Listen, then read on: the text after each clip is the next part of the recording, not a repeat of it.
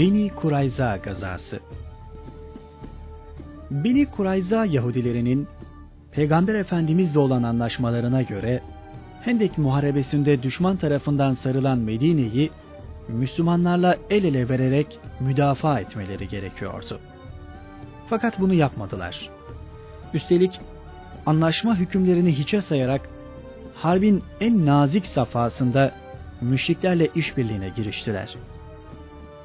Peygamber Efendimizin tahkik ve sulh için gönderdiği heyete hakarette bulundular.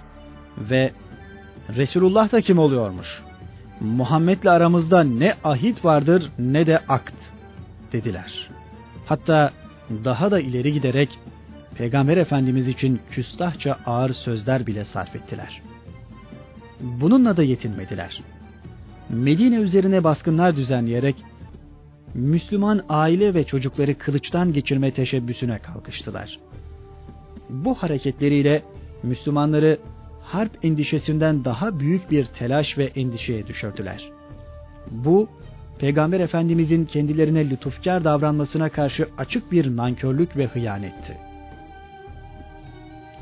Hendek Muharebesi'nde 10 bini bulan düşman ordusu büyük bir hezimete uğrayarak geri çekilmişti. Harpte müşrikler yanında yer alan Kurayza oğulları da hayal kırıklığı içinde Medine'ye iki saatlik mesafede bulunan sağlam kalelerine çekilmişlerdi. Giriştikleri haince hareketlerin farkındaydılar. Bu sebeple Resul-i Ekrem'in her an üzerlerine yürümesinden endişe duyup korkuyorlardı. Nitekim Müslümanlar Medine'ye henüz yeni dönmüşlerdi ki Cebrail aleyhisselam Resul-i Ekrem'e şu emri getirdi. Ya Muhammed! Yüce Allah sana beni Kurayza üzerine yürümeni emrediyor. Resul-i Ekrem Efendimiz silahını yeni çıkarmış, temizliğini henüz bitirmişti. Derhal Hazreti Bilal'i çağırtarak bütün Müslümanlara şunu nida etmesini emretti. İşiten ve Allah'ın emirlerine itaat edenler, ikindi namazını beni Kurayza yurdunda kılsın. Bu daveti duyan Müslümanlar bir anda toplandılar.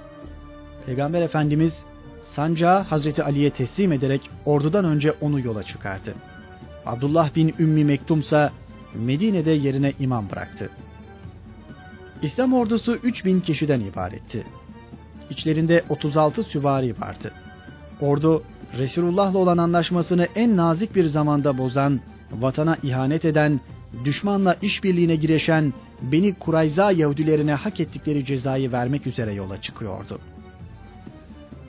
Ordudan önce yola çıkarılmış olan Hazreti Ali, Kurayza oğulları kalelerine yaklaşarak sancağı kalenin dibine bıraktı.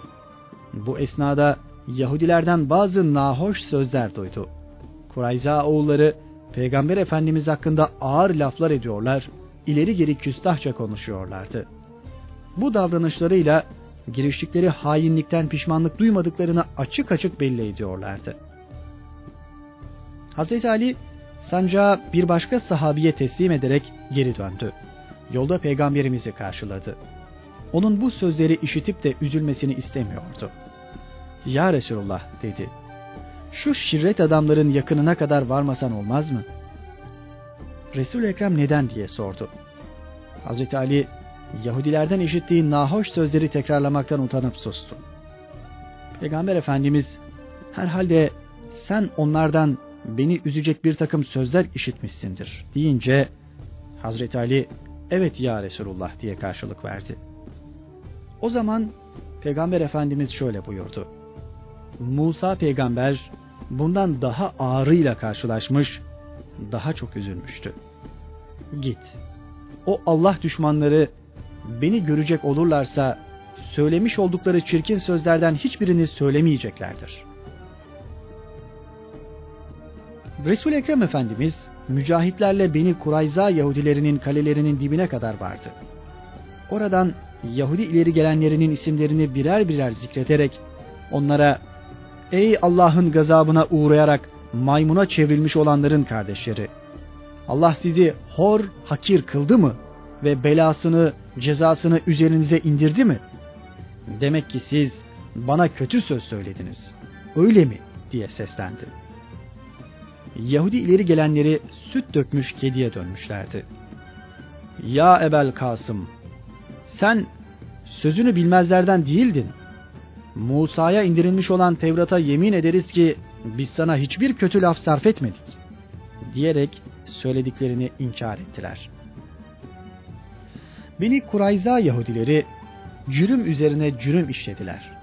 Peygamber Efendimiz ve mücahitleri iyi bir şekilde karşılamak yerine onlar hakkında ileri geri konuştular. Söylenmeyecek laflar ettiler. Bu onların teslim olmayıp mukavemet edeceklerinin ifadesiydi. Bunun üzerine Peygamber Efendimiz önce mücahitlere onları oka tutmalarını emretti. Mücahitler onlara ok yağdırmaya başladılar. Kurayza oğulları da kalelerinden Müslümanların üzerine en şiddetli bir şekilde ok yağdırıyorlardı. Böylece Kurayza oğulları muhasara altına alınmış oluyorlardı. Görünüşte Hazreti Resulullah'ın ve Müslümanların yanında bulunan, hakikatte ise daima İslam düşmanlarıyla gizliden gizliye işbirliği yapan münafıklar, muhasara esnasında Kurayza oğullarına da gizlice şu haberi gönderdiler. Sizler teslim olmayınız. Medine'den çıkıp gidin deseler de çıkıp gitmeyiniz. Onların isteklerini kabul etmeyip çarpışmayı sürdürürseniz biz size hem canımız hem silahlarımızla yardıma söz veriyoruz. Haliyle gizlice gelen bu haber Kurayza oğullarına bir cesaret vardı. Karşı koymaya devam ettiler. Peygamber Efendimiz her şeye rağmen muhasarayı kaldırmıyordu. Müslümanları da cihada ve sıkıntılara katlanmaya teşvik edici konuşmalar yapıyordu. Beni Kurayzalar muhasaranın uzadığını görünce sıkılmaya başladılar. Münafıklardan da herhangi bir yardım gelmeyince bütün bütün maneviyatları sarsıldı. Büyük bir korkuya kapıldılar. Bunun üzerine görüşme isteğinde bulundular. Resul Ekrem Efendimiz isteklerini kabul etti. Peygamber Efendimizle görüşmek ve konuşmak üzere içlerinden Nabbaş bin Kays'ı gönderdiler. Nabbaş, ''Ya Muhammed'' dedi. ''Beni nadir Yahudilerinin teslim oldukları gibi kanımızı dökme. Mal ve silahlar senin olsun. Kadınlarımız ve çocuklarımızı alıp memleketinden çıkıp gidelim. Her cins silah hariç olmak üzere her aile için bir devenin taşıyabileceği gerekli eşyayı götürmemize müsaade et.'' Peygamber Efendimiz hayır bu teklifi kabul edemem buyurdu. Bunun üzerine Nabbaş ikinci teklifi yaptı. Öyleyse kanımızı bize bağışla. Sadece kadınlarımızı ve çocuklarımızı alıp gidelim. Malları olduğu gibi bırakalım. Peygamber Efendimiz hayır dedi. Kayıtsız şartsız benim hükmüme itaat edip teslim olmaktan başka hiçbir çareniz yoktur. Nabbaş meyus ve perişan bir halde kavminin yanına döndü. Olup bitenleri olduğu gibi anlattı. Kaab bin Esed onların reislerinden biriydi. Bütün bu olup bitenlerden sonra durumu açık seçik anlamıştı. Ey Yahudi topluluğu dedi. Görüyorsunuz ki bir felaketle karşı karşıya gelmiş bulunuyoruz. Size üç ayrı teklifim olacak. Onlardan istediğinizi kabul edebilirsiniz.'' Beni Kurayzalar merakla nedir o tekliflerin diye sordular. Kaab tekliflerini sıralamaya başladı. Birinci teklifim şu adama tabi olalım ve onun peygamberliğini kabul edelim. Vallahi onun Allah tarafından gönderilmiş kitabımızda sıfatlarını yazılı bulduğumuz peygamber olduğu sizce de malum olmuştur. Ona iman edecek olursanız kanlarınız, mallarınız, çoluk çocuğunuz kurtulmuş olur.'' Ona tabi olmayışımızın tek sebebi Araplara karşı duyduğumuz kıskançlık ve onun İsrailoğullarından gelen bir peygamber olmayışıdır. Halbuki bu Allah'ın bileceği bir iştir. İbni Hıraş'ın yanınıza geldiği zaman size söylediği şeyleri hatırlamıyor musunuz? O, ben Şam gibi her türlü yiyeceği, içeceği bol olan bir yeri terk edip su kırbası, hurma ve arpadan başka bir şey bulunmayan bir yere geldim demişti. Bununla neyi kastetmek istiyorsun diye sorulunca da o Mekke'den bir peygamber çıkacaktır. O zaman sağ olursam ona tabi olur ve ona yardım ederim. Eğer benden sonra gelirse ona karşı hile ve aldatma yoluna başvurmaktan sakınınız ona tabi olup dostları ve yardımcıları olunuz dememiş miydi? Beni Kurayza Yahudileri hayır dediler. Biz bizden başkasına tabi olmayız. Biz kitap sahibi bir cemaatiz. Kaab bu teklife kimsenin yanaşmadığını görünce ikinci teklifini yaptı. O halde size ikinci teklifim şudur. Geliniz çocuklarımızı ve kadınlarımızı öldürelim. Ta ki arkamızda herhangi bir ağırlık kalmış olmasın. Sonra da kılıçlarımızı sıyırıp Muhammed'le ashabının üzerine yürüyelim. Allah onunla aramızda kesin hükmünü verinceye kadar çarpışmaya devam edelim. Ölürsek zaten arkamızda bıraktığımız bir nesil yok. Şayet galip gelirsek yeniden evlenir, evlatlar yetiştiririz. Kurayza oğulları bu teklifi de uygun görmediler. O zaman Kab üçüncü teklifini arz etti. Size üçüncü teklifim şudur. Bu gece sebt yani cumartesi gecesidir. Bu gece Muhammed ve ashabı bizim kendilerine karşı herhangi bir harekette bulunmayacağımızdan emin ve gafil bulunabilirler. O halde hemen kalelerimizden aşağı inelim. Onları ansızın vurabiliriz. Kurayza oğulları bu teklife de şu cevabı verdiler. Biz sebt günü çalışma yasağını nasıl bozabiliriz? Bizden önce cumartesi gününe hürmetsizliklerinden dolayı maymun ve domuzlara çevrilen belli kimselerden başka hiç kimsenin ihdas etmediği bir şeyi biz nasıl ihdas edebiliriz?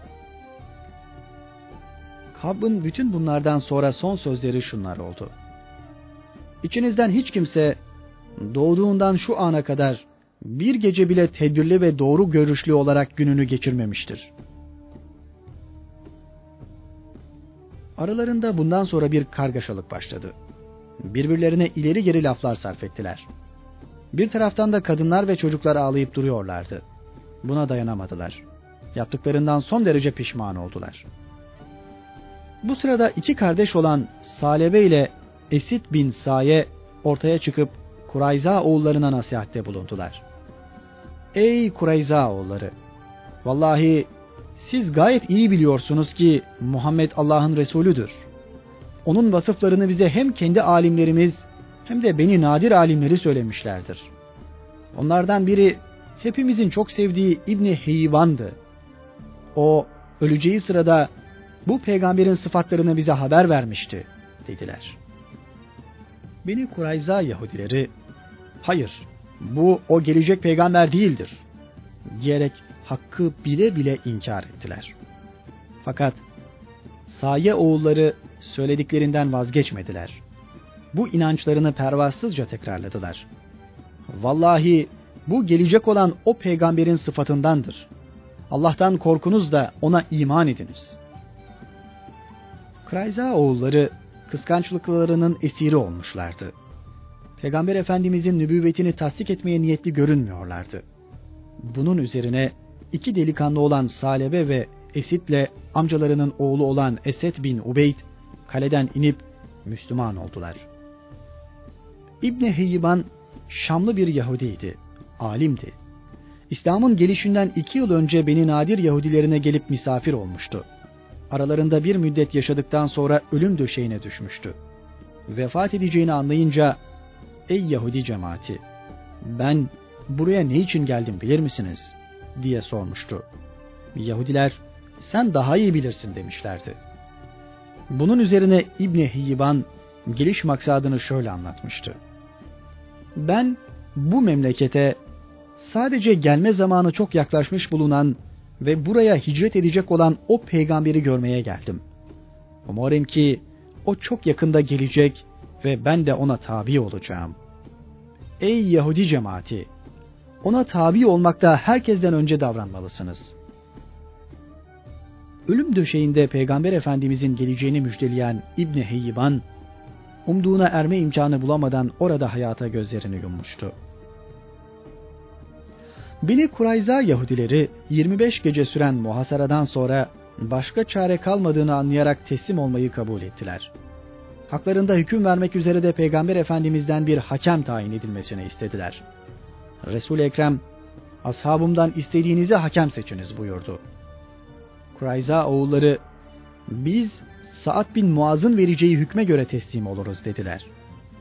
Peygamber Efendimiz pekala Sa'd bin Muaz'ın hükmüne göre teslim olunuz buyurdu. Hendek muharebesinde yaralanan Hazreti Sa'd bin Muaz o sırada tedavisine bakılması için Mescid-i Nebevi'de kurulan bir çadırda bulunuyordu. Evsli Müslümanlar onu alıp Hazreti Resulullah'ın huzuruna getirdiler. Efendimiz, ey Sa'd, bunlar senin hükmüne göre teslim olmayı kabul ettiler. Haydi, onlar hakkındaki hükmünü bana açıkla buyurdu. Hazreti Sa'd, ya Resulullah, ben iyi biliyorum ki Allah sana onlara yapacağın muamele hakkında bir emir vermiştir. Sen Allah'ın sana emrettiğini yap. Peygamber Efendimiz evet öyledir. Fakat sen de onlar hakkındaki hükmünü bana açıkla dedi. Hazreti Saad ya Resulullah onlar hakkında Allah'ın hükmüne uygun hüküm veremem diye korkuyorum diye cevap verdi. Peygamber Efendimiz ısrar etti. Sen onlar hakkında hükmünü ver. Beni Kurayza Yahudileri eskiden beri Evslilerin müttefikiydiler. Bu sebeple Hazreti Saad onlardan söz almak istedi. Kurayza oğulları hakkında vereceğim hükmü kabul edeceğinize dair bana Allah'ın ahd ve misakıyla söz veriyor musunuz diye sordu. Evsliler evet söz veriyoruz dediler.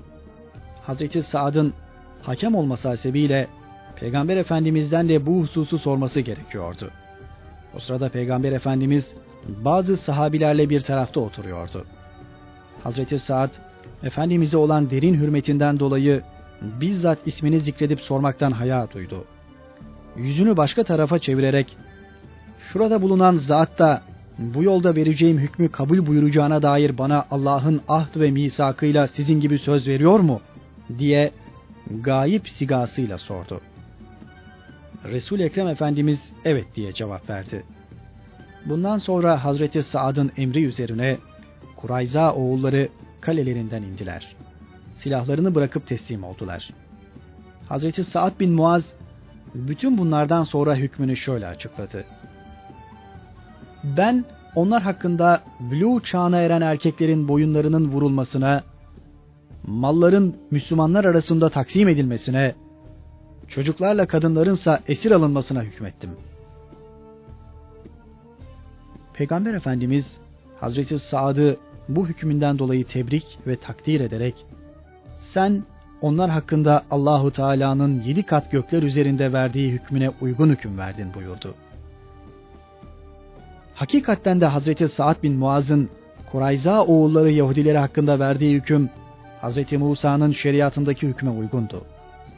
Tevrat'ta bu hüküm şöyle açıklanmıştır. Bir şehre harp için yaklaştığında onu sulha davet edesin. Ve eğer sana sulh cevabını verip kapılarını açarsa, içinde bulunan kavmin hepsi sana haraç verip hizmet etsinler. Lakin eğer seninle musallaha etmeyip harp ederse onu muhasara edesin. Ve Allah'ın onu senin eline teslim ettikte erkeklerin hepsini kılıçtan geçiresin. Ama kadınlarla çocukları ve hayvanları ve bütün ganimeti yani o şehirde bulunanların hepsini yağma edip Allah'ın sana verdiği düşmanlarının ganimetlerini yiyesin. Beni Kurayza Yahudileri Tevrat'ın bu hükmüne uygun olarak kendilerine verilen cezaya bil mecburiye rıza gösterdiler. Peygamber Efendimizin emriyle bülü çağına ermiş erkeklerin elleri bağlandı. Bütün eşyaları bir araya toplandı. Eli bağlı erkekler, mallar ve davarlar Medine'ye getirildi. Ganimetler birer eve kondu. Davarlarsa etrafa yayılmaya bırakıldı. Daha sonra ganimetlerin beşte biri Beytülmal'e, yani devlet hazinesine tahsis olundu. Kalanı mücahitler arasında pay edildi. Verilen hüküm gereği erkeklerin boyunları vuruldu. Muhasara sırasında kaleden aşağı taş bırakarak bir sahabinin şehit olmasına sebep olan Nübati adındaki bir kadına da kısas uygulandı. Bu arada birkaç kişi de affa uğradı. Bunlar daha önce Müslümanlara bazı iyiliklerde bulunmuşlardı. İyilik gören sahabiler onların affını isteyince Resul-i Ekrem de onları affetti. Böylece Medine'nin etrafı muzır unsurlardan temizlenmiş oluyordu. Hazreti Resulullah ve Müslümanlar bu hadiseden sonra uzun müddet huzur ve sükun içinde yaşadılar ve harpsiz bir devir geçirdiler.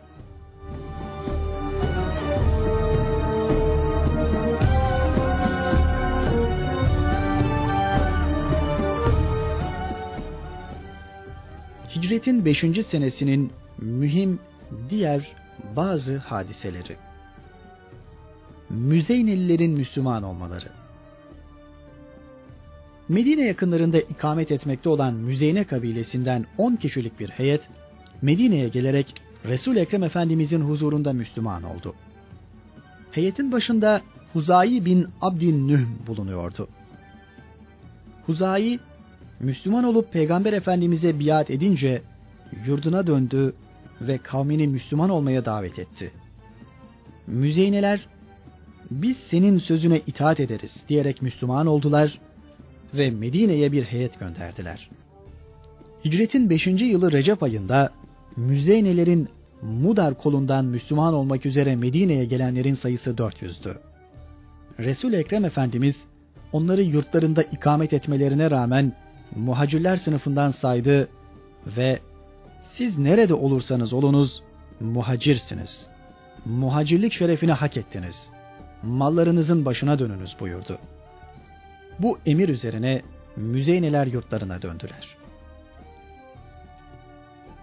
Selman-ı Farisi'nin kölelikten kurtarılması Selman-ı Farisi Hazretleri daha önce Yahudilerin kölesiydi. Resul Ekrem Efendimiz bir gün kendisini çağırarak Ey Selman! Kendini kölelikten kurtarmak için efendinle pazarlık yaparak anlaş dedi. Hazreti Selman efendisine durumu arz edince o 300 hurma fidanını diker ve ayrıca 1600 dirhem altın verirsen azat ederim dedi. Bunun üzerine Hazreti Selman Resul Ekrem Efendimizin yanına gelip durumunu arz etti. Peygamber Efendimiz ashabına kardeşinize yardım ediniz buyurdu. Bu emir üzerine sahabiler bir anda kendi aralarında gerekli olan 300 hurma fidanını topladılar. Hurma fidanları toplanınca Peygamber Efendimiz, Ey Selman! Git de şu fidanlar için çukurlar kaz.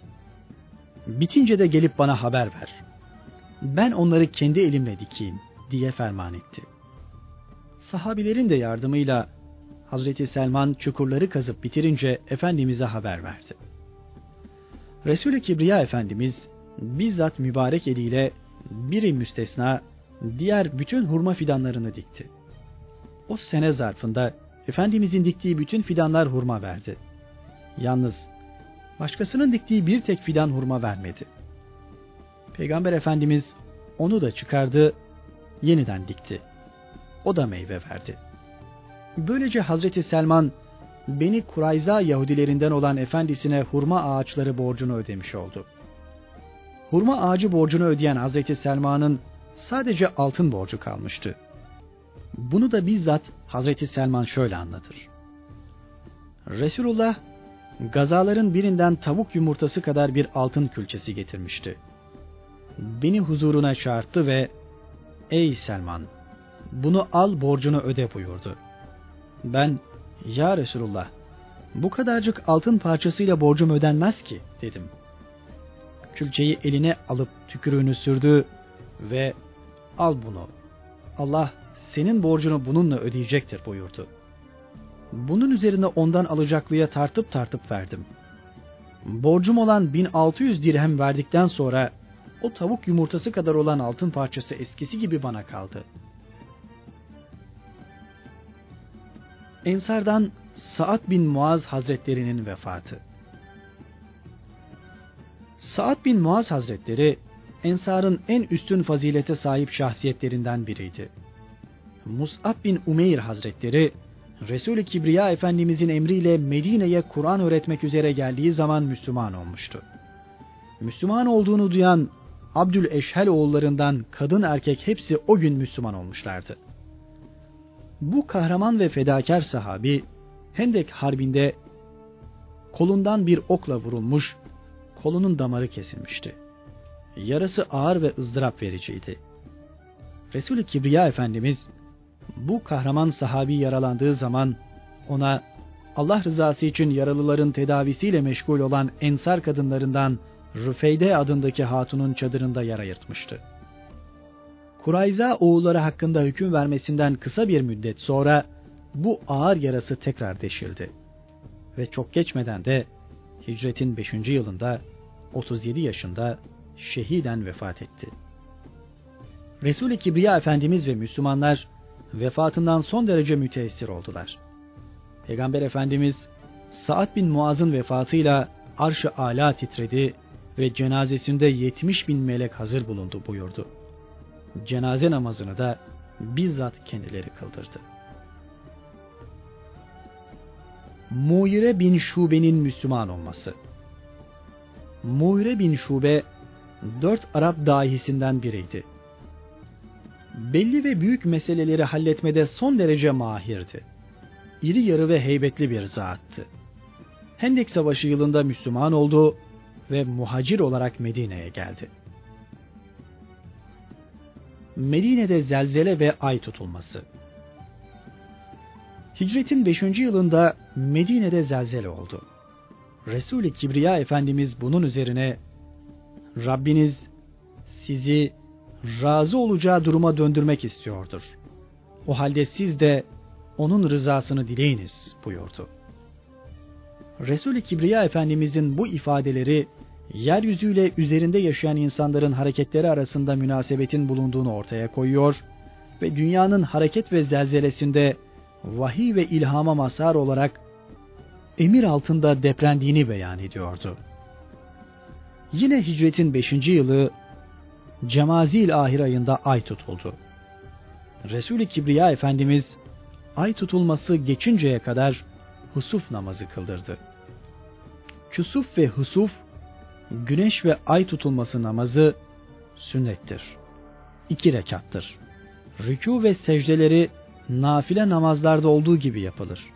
Bu namazlar için ezan ve kamet okunmaz. Ancak husuf namazı için namaz için toplanınız diyerek seslenilir. Resul-i Kibriya Efendimiz bir hitabelerinde şöyle buyurmuşlardır. Şüphesiz ki güneş ve ay hiçbir kimsenin ölümü veya doğumu sebebiyle tutulmazlar. Onlar Allah'ın kudret ve azametini gösteren alametlerden iki alamettir. Siz onların tutulduğunu gördüğünüz zaman namaza durunuz. Cahiliye devrinde insanlar güneş ve ay ancak yeryüzü halkının büyüklerinden bir büyük için tutulur. Batıl inancına taşırlardı. Az önceki mübarek sözleriyle Peygamber Efendimiz cahiliye devri insanlarının bu batıl inançlarını değiştirmiş, güneş ve ay tutulmalarının Allah'a ibadet vakti olduğunu beyan buyurmuşlardır. Bu vakitlerde insanların boş şeylerle değil, Allah'a ibadet ve taatle meşgul olmaları gerektiğini ifade etmişlerdir. Şurası da unutulmamalıdır ki, ibadet ve duanın sebebi ve neticesi emir ve Allah'ın rızasıdır. Faidesi ise ahirete aittir. Eğer namaz ve ibadetten dünyevi bir maksat niyet edilse, yalnız onlar için yapılsa, o namaz batıl olur. Bu sebeple güneş veya ay tutulmaları halinde onların açılması niyetiyle ve kastıyla namaz kılınmaz. Belki güneş ve ayın tutulması zamanları bu çeşit ibadetin vakitleri olarak bilinmeli ve sırf Allah'ın rızası kastedilerek namaz kılınmalıdır.''